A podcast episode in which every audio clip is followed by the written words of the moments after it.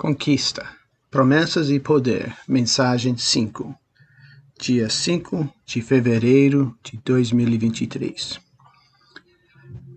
Continuamos nossa série Promessas e Poder. Recebemos o poder de Deus para cumprir suas promessas. O título da mensagem de hoje é Conquista e que se refere à derrota da cidade de Jericó. Hebreus 11, 30 disse: Foi pela fé que o povo de Israel marchou ao redor de Jericó. Jericó era oito acres eh, de tamanho e uma das mais antigas e a cidade mais baixa da terra, 750 pés abaixo do nível do mar, ou 230 metros abaixo do nível do mar. Ela ocupa 8 acres, em inglês, está localizada a oeste do Rio Jordão e 10 milhas a noroeste do Mar Morto. É quase 3.500 pés abaixo de Jerusalém, ou 1.067 metros abaixo de Jerusalém. Embora localizado em um deserto, Jericó prosperou como um oásis fértil, alimentado pela primavera. Cidade das Palmeiras era o nome dela. Jericó, com algumas das primeiras fortificações já descobertas, foi construída em uma colina com um anel duplo de paredes. Parede externa de 6 pés ou 2 metros de espessura, interna de 12 pés ou 4 metros de espessura, com torres redondas. Ele só poderia ser capturado montando uma inclinação íngreme, colocando os atacantes em grande desvantagem. Um cerco exigiria vários meses para forçar a redenção através da fome. Vamos aprender como Jericó caiu e aplicar essas verdades para envolver quem ou o que nos desafia. Conquistar um adversário por em Josué 6, 1 a 27 por aceitar o plano de Deus. Em Josué 6, 1 a 5. Josué 6, 1 e 2 diz: Ora, as partes de Jericó estavam bem fechadas, porque o povo tinha medo dos israelitas. Ninguém tinha permissão para sair ou entrar, esperando um cerco. Mas o, o, o Senhor disse a Josué: Eu te dei Jericó, seu rei e todos os seus fortes guerreiros. Israel confiou em Deus para dar-lhes a vitória, para cumprir sua promessa, mas eles só podiam capturar a cidade de acordo com o plano de Deus. Em versículos 3 a 5 nós lemos: Tu e os teus combatentes deveis marchar pela cidade uma vez por dia durante sete, seis dias. Sete sacerdotes caminharão à frente da arca, cada um carregando um chifre de carneiro ou yobel. No sétimo dia, você deve marchar ao redor da cidade sete vezes, com os sacerdotes tocando os chifres ou chopar o trompete na versão internacional. Quando ouvirdes os sacerdotes darem uma longa rajada nos chifres dos carneiros, ou querem, faça com que todo o povo grite o mais alto que puder, o trompete ou chofar, em outras traduções. Então, as mulheres, muralhas da cidade entrarão em colapso e as pessoas poderão entrar diretamente na cidade. O capítulo, capítulo 6 usa três termos hebraicos para chifres de carneiro ou trompetas: o Yobel, Shofar e Keren. Shofar, que aparece 14 vezes em Josué 6, era frequentemente usado em guerra para sinais.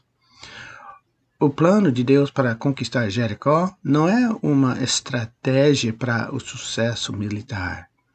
Esse era um plano irracional, um esquema tolo, para esses israelitas que estavam vagando no deserto há 38 anos, esperando, querendo capturar esta cidade. Esta tática é um teste espiritual de obediência e deve ter frustrado os soldados. A figura central na procissão não eram os soldados, ou, ou mesmo os sacerdotes, era a arca, que representava Deus. Deus conquistaria a cidade, seria a sua vitória.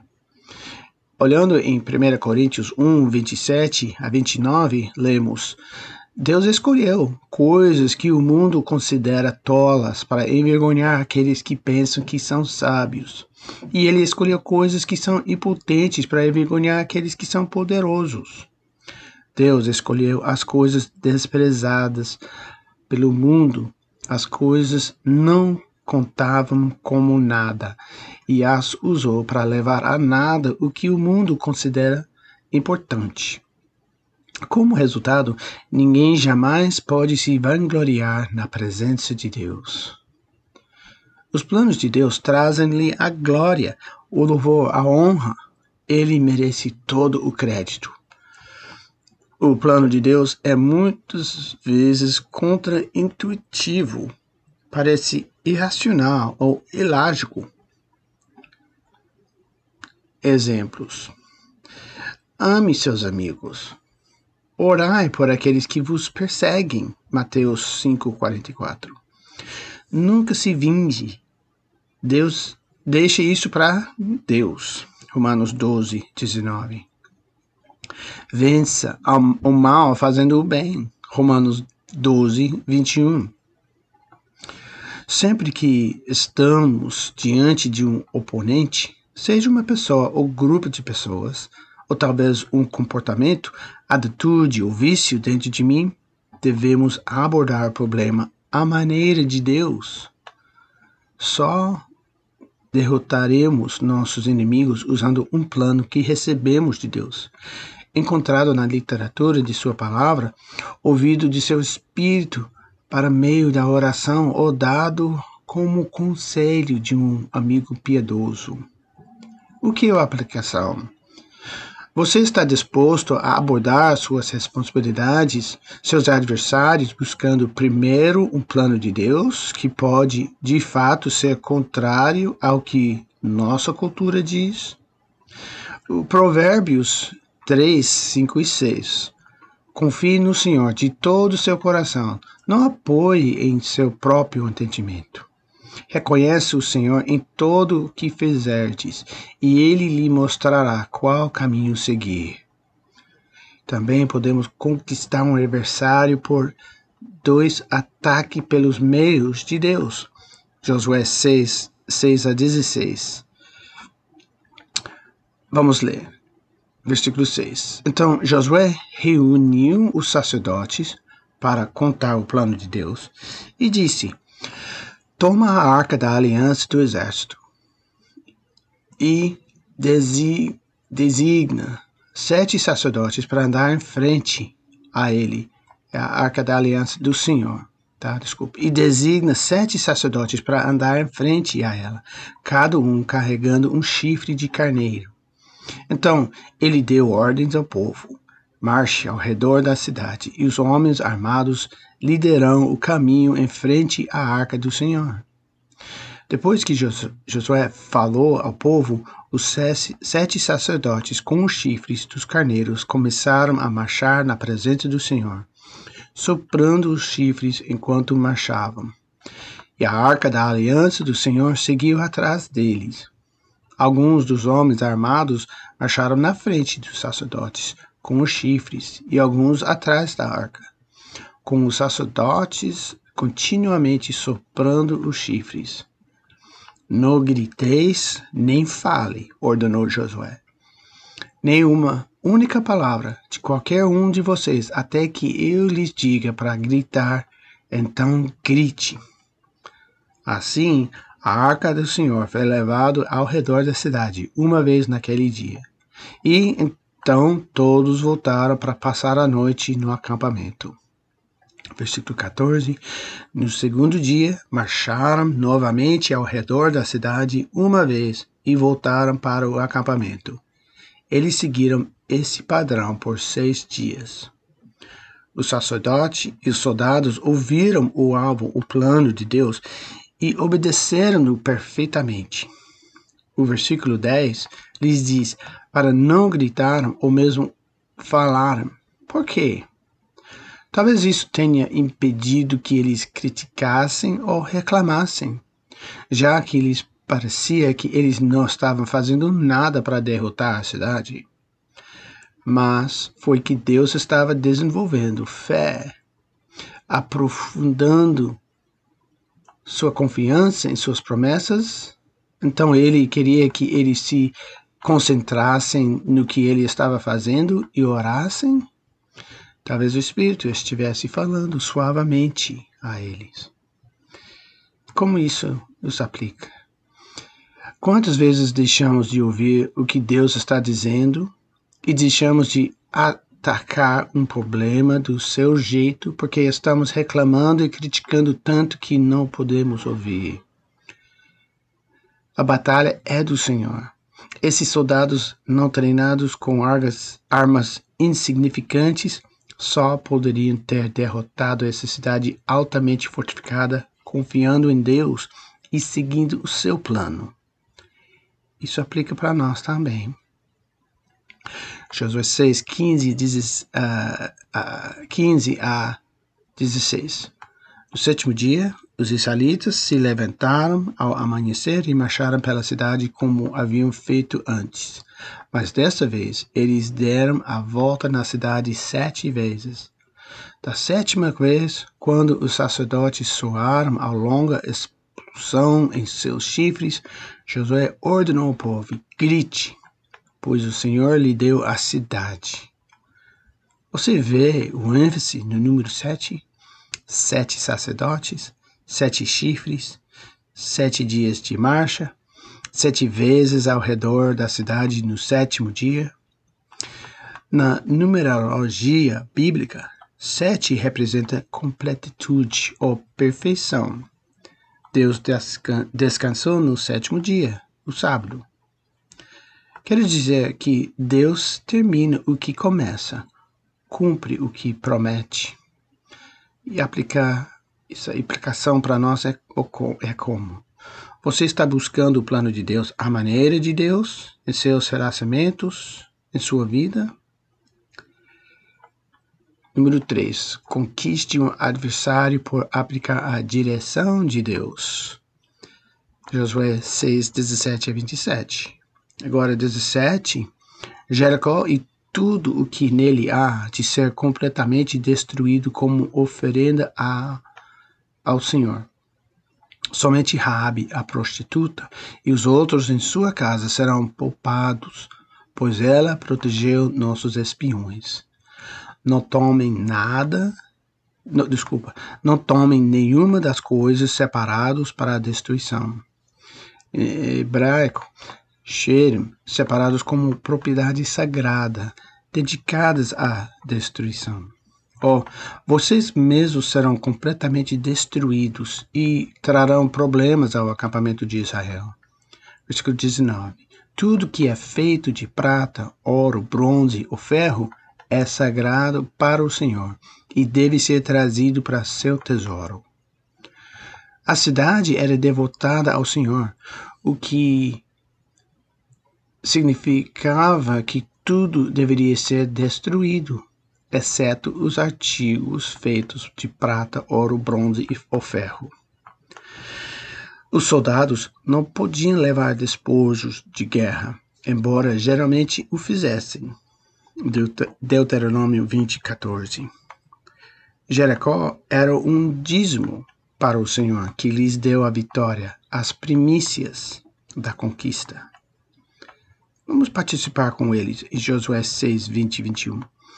Quando o povo ouviu o som das trombetas, gritou o mais alto que pôde. De repente, as muralhas de Jericó desmoronaram. E os israelitas entraram diretamente na cidade e a capturaram. Eles destruíram completamente tudo nela com suas espadas. Homens e mulheres, jovens e velhos, gado, ovelhas, bodes e burros. A destruição de Jericó foi um julgamento para a adoração perversa de outros deuses, deuses através do sacrifício humano, imoralidade sexual, crueldade e maldade. Tem referências disso em Deuteronômio 9, 4 a 6 e também Gênesis 15, versículo 16. Não pensem que nos cananeus como inocentes, porque eles tinham ouvido falar das obras do verdadeiro Deus hebreu, hebraico, supremo por mais de 400 anos. Rabi disse isso e ela acreditou em capítulo 2, versículo 8 a 10 em Josué. Voltando para capítulo 6, 22. Enquanto isso, Josué disse aos dois espiões: Cumpri a tua promessa. Vá para a casa da prostituta e traga para fora junto com toda a sua família. Os homens que tinham sido espiões entraram e trouxeram Raabe, seu pai, sua mãe, irmãos e todos os outros parentes que estavam com ela.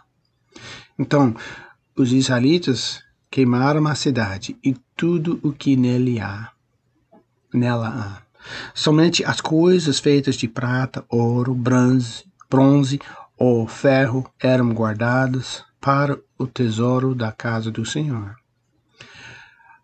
A arqueologia revela que Jericó foi violentamente destruída por uma força repetida e queimada por volta de 1400 anos antes de Cristo, o que coincide com possíveis datas do êxodo e conquista de Canaã.